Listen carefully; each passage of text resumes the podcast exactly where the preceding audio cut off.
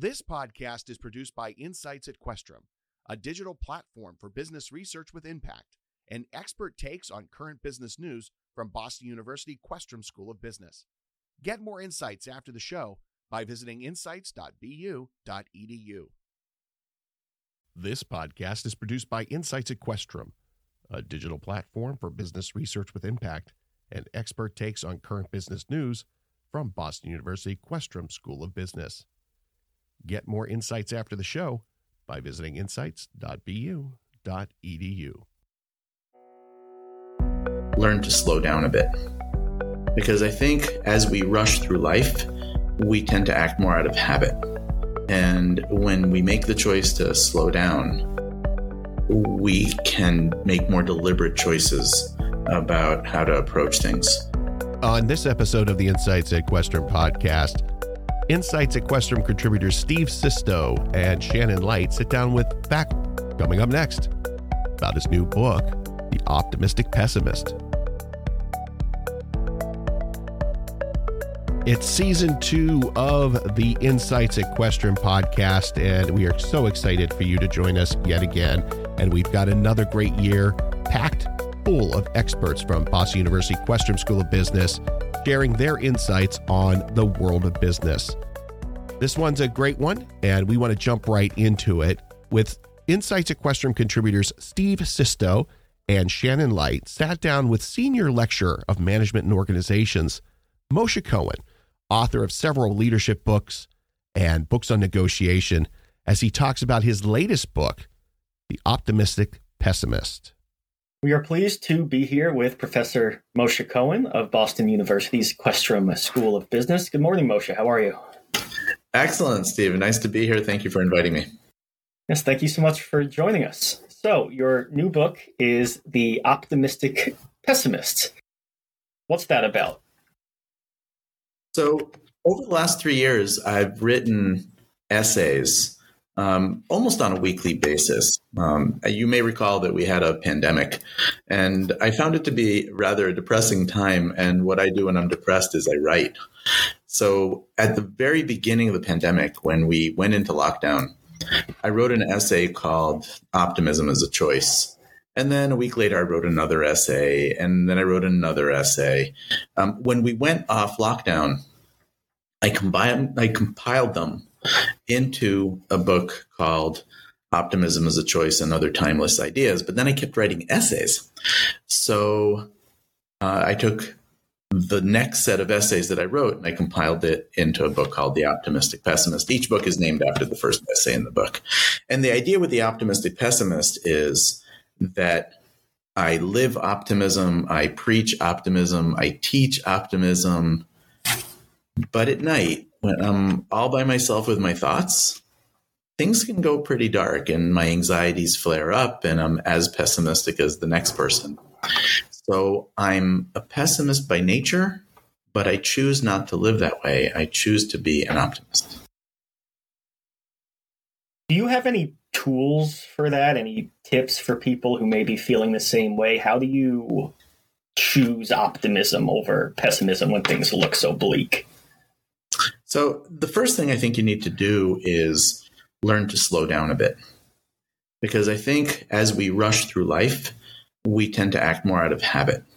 And when we make the choice to slow down, we can make more deliberate choices about how to approach things. You know, one of the things that I've heard these days is that uh, people are hardly ever bored anymore.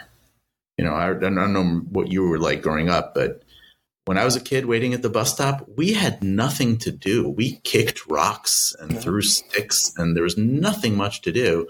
And that gives you an awful lot of time to be bored and slow down. Now, my kids have never experienced that. They just turn on their phone and they watch a video or they, they go on their uh, Instagram or whatever it is.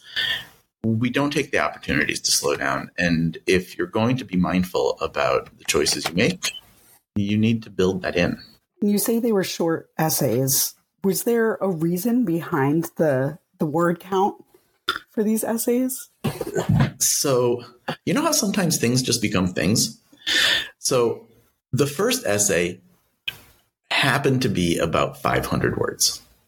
And then that seemed good. And so the next one was also about 500 words. And then it became a thing. I find that once I do something about three times, it becomes a thing. So all of the essays, I forced myself to, to be between 495 and 500 words. And what I found was that it created a lot of discipline mm-hmm.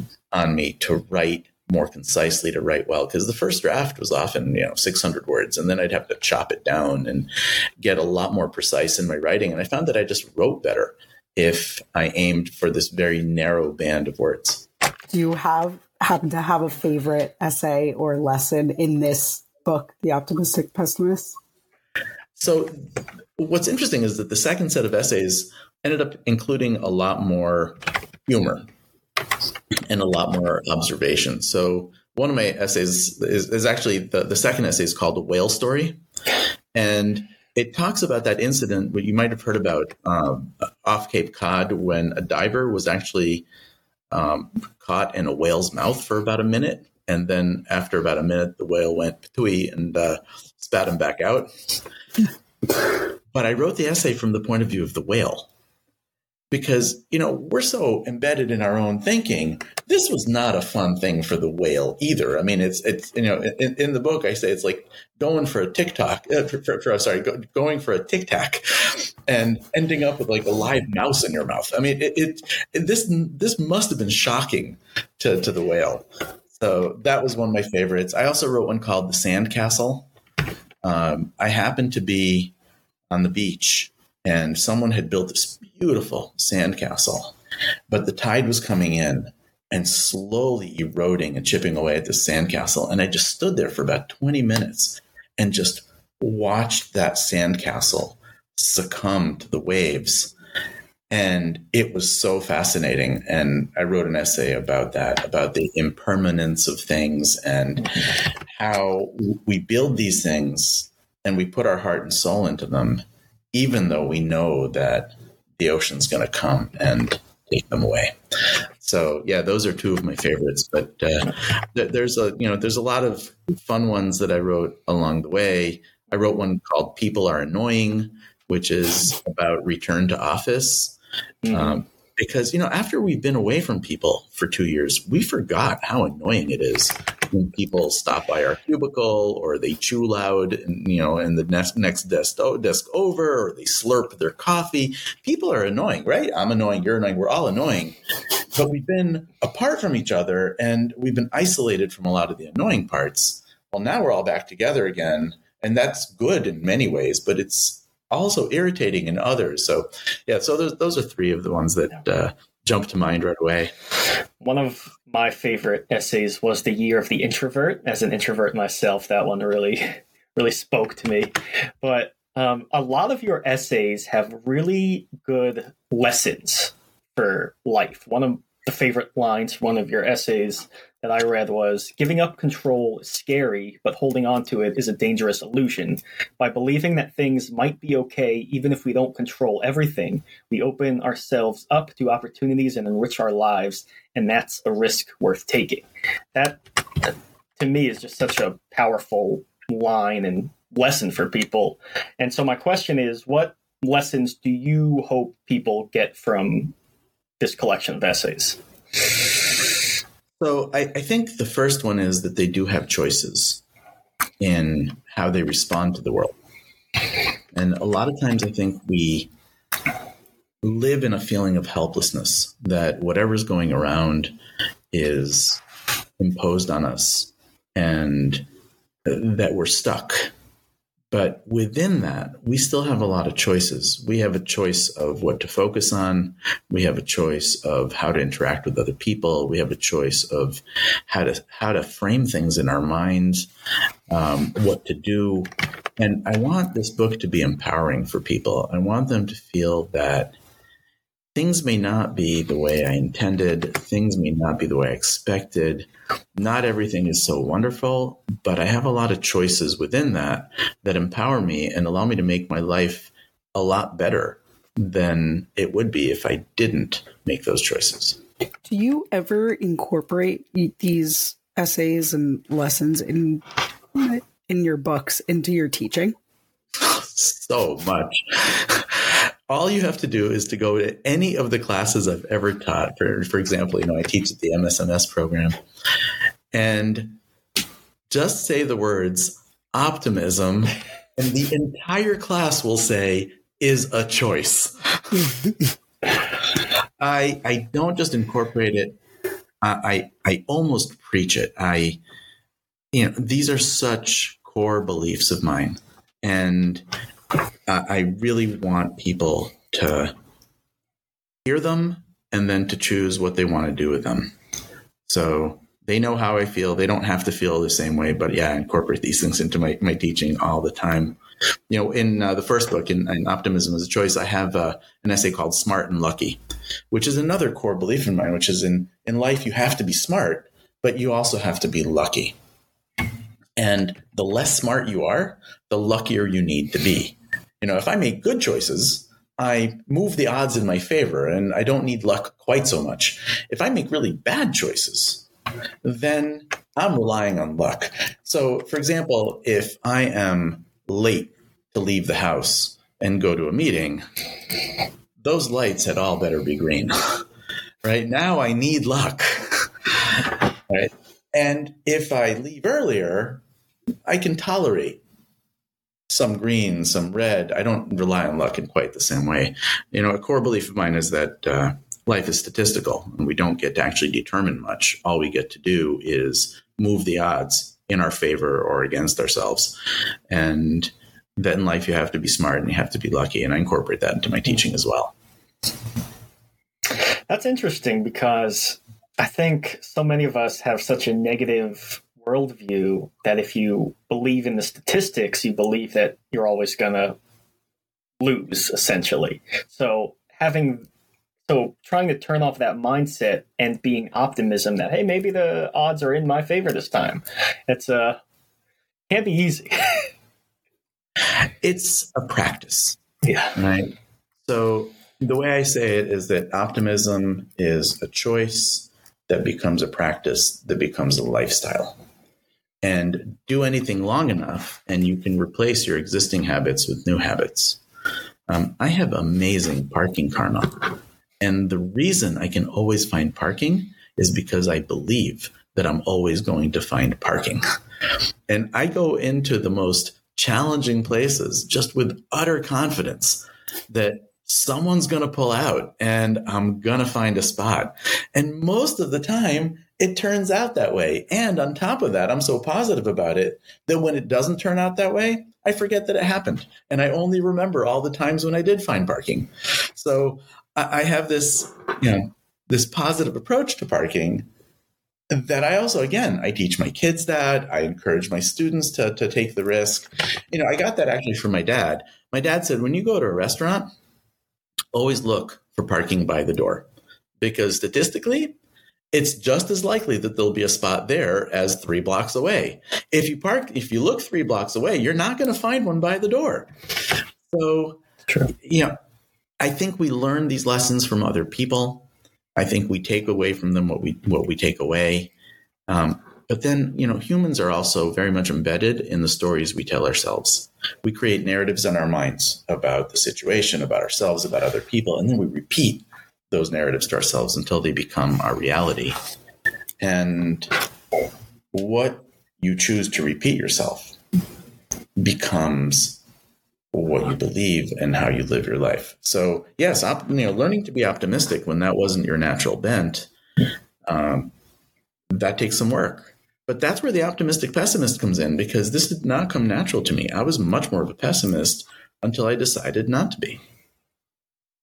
I have to say, I grew up in Brooklyn, New York, so having positive parking karma just doesn't really exist. And so I often find myself just grabbing the first available spot that that's within reasonable walking distance because I figure there's no way there's gonna be one any closer. But maybe I should I should take a lesson from your playbook and uh and just go for the door and hopefully there's one closer. You know, it's like the Ted Lasso thing, the believe, right? You, yeah. you got to believe it's possible. I, I, was in DC on Tuesday and Wednesday. My class ended at five. I'd scheduled a 6 p.m. flight back to Boston. Um, class actually ran over. I left at 5.15 strolled over to the metro, took the metro to National, strolled over through security, strolled to the gate. They were boarding group six as I walked up to the gate, walked and I'm onto my plane and flew home. And I wasn't stressed for a second about it. And I didn't run. And I just, you know, I just believed it'll all work out. And it did. I'm curious because I know in the more recent years, especially during the pandemic, I kept hearing about manifestation. Is there, can you explain optimism and manifestation and if there's a difference or the relation between the two terms? So, unlike you, I haven't heard of manifestation, so I don't know how to respond to that. Ah, okay. Man, my understanding, and I, I really haven't explored it much, but manifestation is there are different practices to go about it, but some people say, you know, you wake up and you sit and you say, you know, today will be a good day.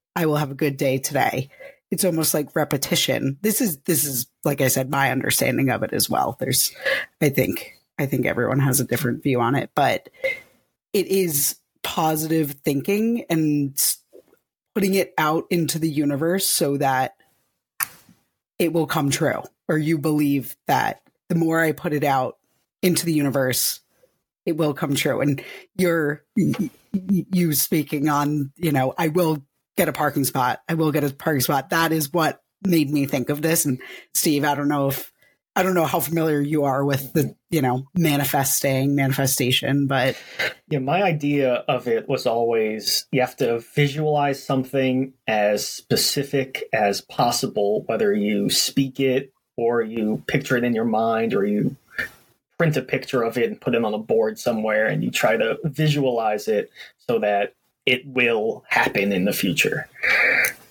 Yeah, so my approach is actually quite different.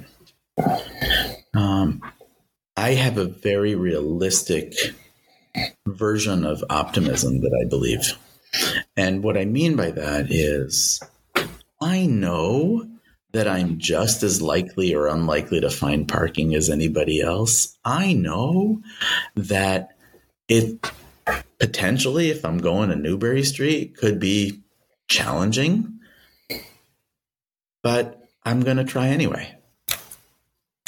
So, the way I see optimism is not necessarily visualizing the success, not necessarily telling myself that things will be good when I don't know if they're going to be good, but telling myself that I don't know, and therefore it pays to take the chance it's it's the absence of telling my thing myself that things will be bad.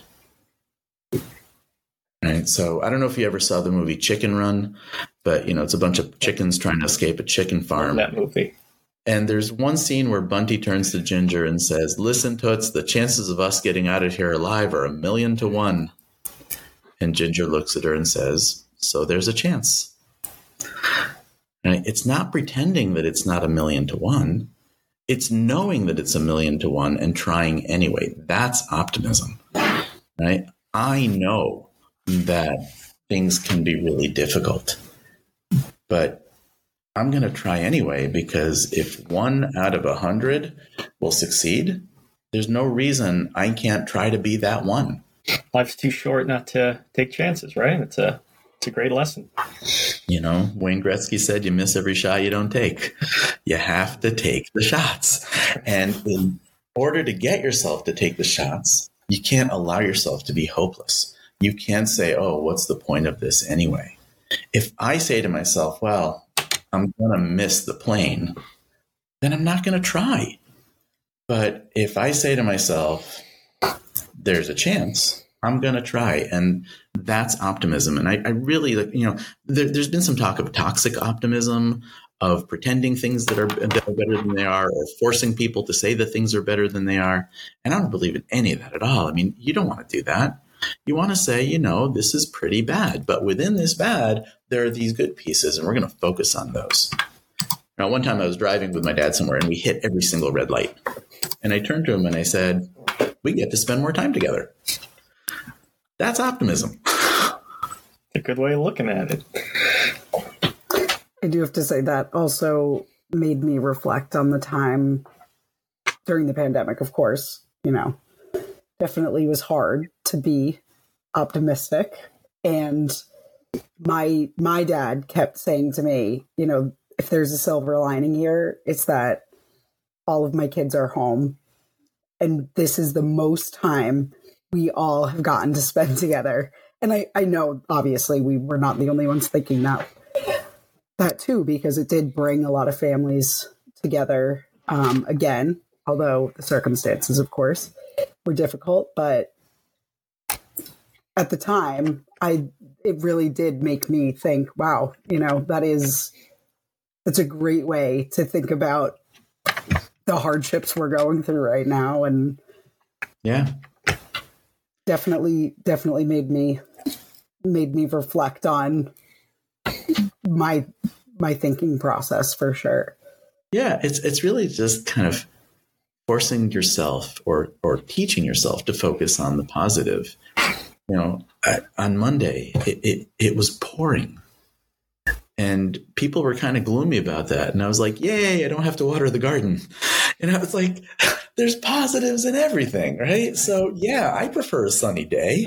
But if it's going to rain, I'm going to focus on the fact that I don't have to water. So, you know, you know I, I say to people that optimism isn't pretending it's not cloudy, it's not imagining that it's going to be sunny.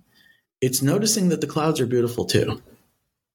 And they really are, if you look at them. true. For me, warm, sunny days means I usually have to mow the lawn, so uh, having a little bit of rain isn't too bad. Exactly. There's there's benefit to all of it. You know, and thinking about the pandemic, I mean, it was awful for a lot of people. People were really sick. People died. People lost loved ones. People lost livelihoods. It was very tough. And there were some really magical parts to it Do you remember how quiet the city got? I mean, I thought that was amazing just walking down Com Ave and not hearing a single car. All of a sudden, you start hearing the birds more, and you realize that those sounds were there. We just couldn't hear them, and allowing us to focus on those things. So, you know, I was very much affected. I don't know if you ever read um, Man's Search for Meaning by Viktor Frankl. But to me, that was a very pivotal book because in it, I mean, he had a tougher life than I'll ever have. I mean, he was in the Holocaust. He had many relatives die, including his wife and parents. And he had nothing. He was in a concentration camp. And he said, The one thing they can't take away, from me is my mind. The one thing they can't take from me is the ability to respond to situations. And you know that that really spurred the thinking with me that we choose how to respond to things. And um, we also wanted to talk about your fir- first book, Collywobbles: How to Negotiate When Negotiating Makes You Nervous. Um, tell us about that book. What first of all, what does Collywobbles mean? So Collywobbles literally means tummy ache. Um, more colloquially, it's used to mean butterflies in your stomach, that nervous feeling you get when you're about to do something that makes you anxious. Um, and the reason I wrote that book was because um, after teaching negotiation for over 20 years, I realized that we were teaching people skills and strategies. And then they go to use them, and something would get in the way. They would get angry, or they would get overwhelmed, or they would get excited. And usually, the thing that gets in our way is ourselves our own emotional reaction to the situation interferes with our ability to use the skills that we brought to the table. Um, so I wrote a book that combines emotional intelligence and negotiation because the idea is if we don't learn how to manage our emotions simultaneously as we try to use our negotiation skills, very often we fall short and we disappoint ourselves. You know, I've had students tell me, I negotiate over every day for my boss but I can't negotiate with my boss for my raise because every time I go to my boss's office, all of a sudden I can't breathe. Well, that person needs a way of managing their emotions so they can breathe again and have that conversation with, with the boss. Um, and this is so common. So what I did in Collywobbles was I looked at responses that people have both in the moment, in moments of stress during negotiation, and some longer term effects. You know, what are we afraid might happen if we negotiate? What's our response to conflict? What's our response to uncertainty? What are the narratives that we tell ourselves that impact how we go into a situation to negotiate with someone else?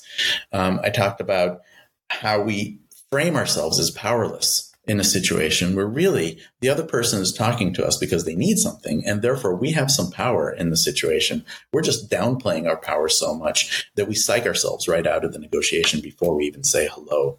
And then I, I give some tools for doing all these things. I give some tools for slowing down, for, for managing moments, for listening and drawing out the other party while also de-escalating situations and slowing down for ourselves. I, I, give some some tools for for communicating our idea to the other person, even though we're having a hard time doing it. For for managing energy, I have one chapter that's called um, managing the grind, because it turns out the negotiations take time and they wear us out, and very often as we start getting worn out, we uh, don't function as well. So how do we manage our energy? So we can stay effective throughout the process. Um, it was a very, very gratifying book to read. Sorry, to write. It's a very gratifying book to write. Um, and I always say that I wrote a self help book for me because I've struggled with a lot of these issues. You know, I've got good skills. I've been in the field for 28 years now, but I'm also emotionally very volatile. I get upset, I get overwhelmed, I get angry, I get excited, and all those things prevent me from using my skills. So what I found was that learning to manage my emotions in real time made me much better, not just at negotiations, but uh, in general as a self advocate, as, as a parent, as, as a, as a husband, as a teacher, as a mediator, and learning to manage myself has, has really allowed me to access all the preparation that I do, all the strategies I develop, and all the skills that I have. What you said about the effects of time in a negotiation is really interesting to me because we've all been in those situations where you're buying a car and it takes all day and by the end of the day you're just like fine just give me the deal. I want the car. I want to go home. What advice would you give to that person where it's four, five o'clock in the afternoon. They're starving. They just want to go home. How do they continue the fight for the best deal for their car? So the first thing I would say is you probably should have gone out for coffee sometime in the middle of those four or five hours. Right? You need to find ways of disengaging from the situation. It's almost like we get spellbound once we're there. And if you actually pinky swear to yourself to leave the dealership and go have coffee somewhere else in the middle. Very often it breaks the spell.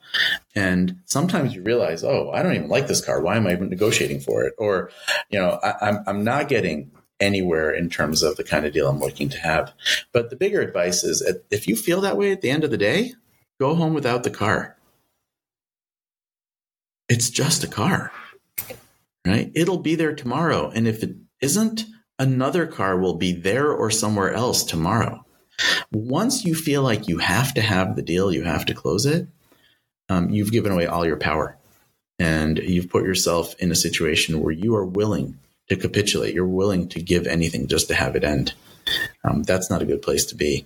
So, you know, in chapter seven in the book, I talk about alternatives. That I talk about the idea that you don't come to an agreement here, you can always do something else and to really ground yourself in those alternatives, to ground yourself in the idea that this is one way of meeting my interests, but it's certainly not the only way of meeting my interests, and disengage. You know, I, am a mediator and I, I mediate cases, and sometimes I mediate day long cases. And people behave really differently in hour one and hour seven, right? Hour one, they're like, let me at them. Hour seven, they're like, make it stop. And they, they, they do, they give everything away just to have it end. And, uh, you know, my advice to people is if your energy level drops down that low, um, go away, come back tomorrow. You're going to be in a much better place.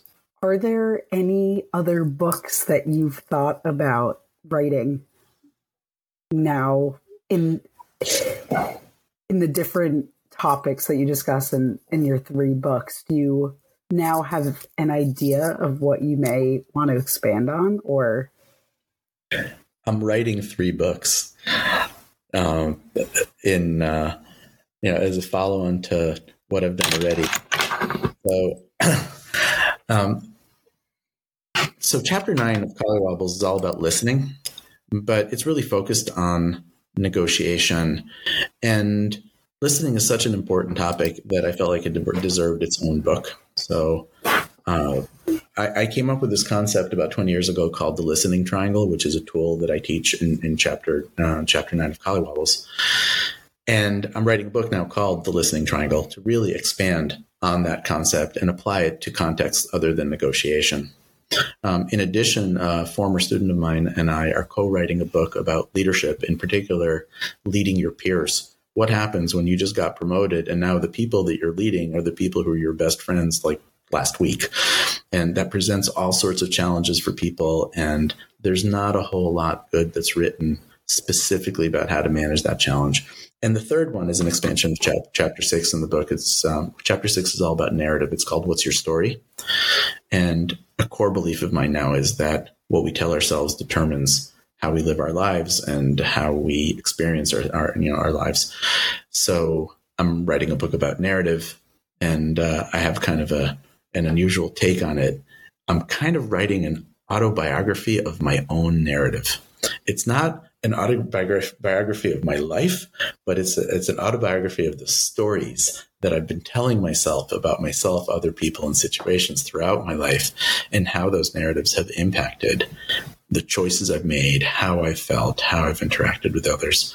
So I'm working on all three of those right now. I have no idea which one will complete first, but I, have been getting books out at the uh, rate of about one every year and a half. And uh, I think it's possible that I'll have another one out within that time frame. How do you go about juggling each product project? Do you work on one until you sort of hit a wall and then jump to the other one, or do you try to evenly space the work? Um, I'm not that organized, so I kind of work on whatever I feel like. And if I feel inspired, like if let's say I have an idea about one of the books, I'll, I'll, just take a couple hours and I'll work on that idea and I'll write a piece of a chapter. And then if that keeps going well, I keep doing it. If I get stuck or if I get bored, I'll set it aside. And if I get an idea in one of the other books, I'll work on that for a bit. And um, the one I'm co-writing, I have to be a little bit more organized on because there's two of us, so we actually meet on a regular basis and work on it together. Yeah. But but the others, it's a little bit more kind of catch as catch can. I'm, I'm very busy. I you know I, I have a lot going on. I wrote, Collywobbles mostly on airplanes. Um, because at the time I was flying a lot. And when I was on an airplane, that was the only time that no one else could bother me. I was kind of flying, I was flying, you know, transatlantic and, and to Asia and stuff like that. And, you know, you have these great long flights where I'm not connected to Wi Fi and uh, nobody bothers me. And I got most of the book written on planes. That's awesome.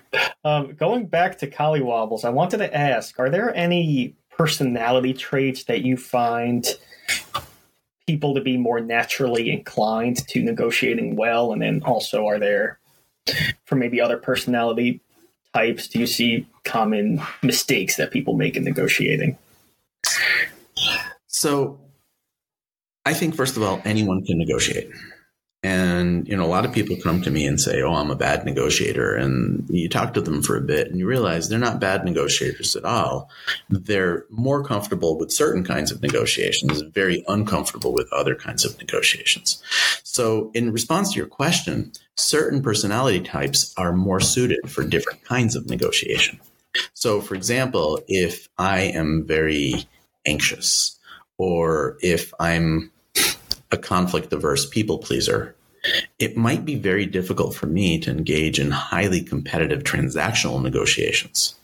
Right? Buying a car for me will be very, very difficult. But I might be a fantastic relationship based negotiator. I might be great at getting people to want to do business with me and to have them give me a lot of business. So it's not that I'm a bad negotiator, it's just that I'm suited to certain things. And what I really recommend to people is one, play to your strengths. I think we do things well when we know ourselves and we play to those strengths. And two, work on those other parts so they're good enough and they don't hold you back. I mean, if you're a natural competitive negotiation, sorry, if you're a natural uh, competitive negotiator, that's going to serve you well in some settings but you might damage relationships at work or you might damage your relationships with your family members if you're just competitive all the time. So you need to work on your collaborative negotiation skills so you're not causing yourself damage.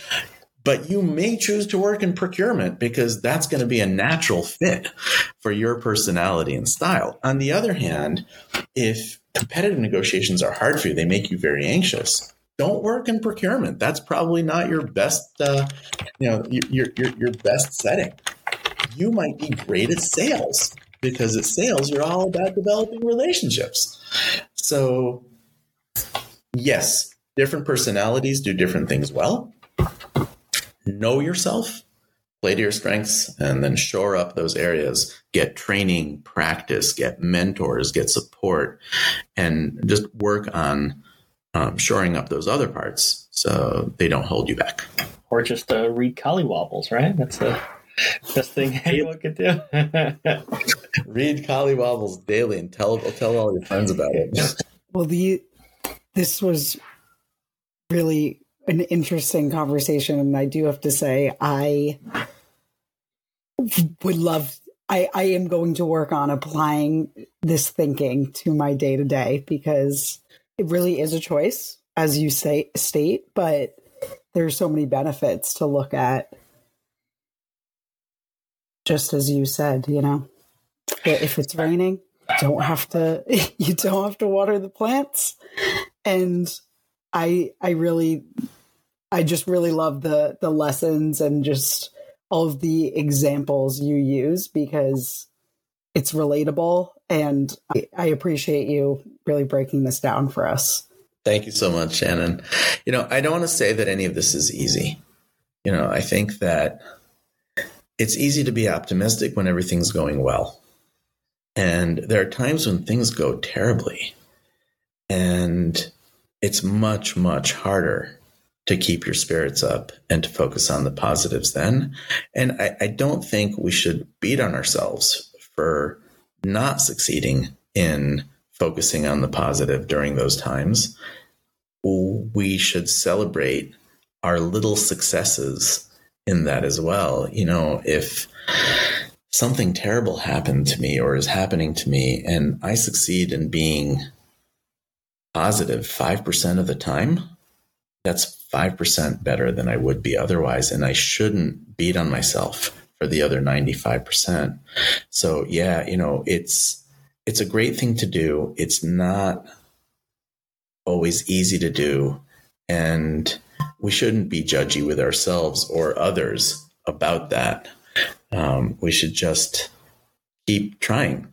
And by the way, I think that optimism and negotiation are very closely linked. I um, I do uh, videos about negotiation on my LinkedIn site every couple of weeks, and a few weeks ago, one was called uh, Optimism. And, and the idea is that if you're not optimistic that resolution is possible, then you give up negotiating before you start. You say, well, it's hopeless for us to come to an agreement. But um, it's all very, very closely connected. You have to imagine that it's at least possible that even though it looks unlikely, we might find a way out of the situation. So thank you so much. Thank you for inviting me. Thank you for the uh, the great questions and uh, the opportunity to talk about the books.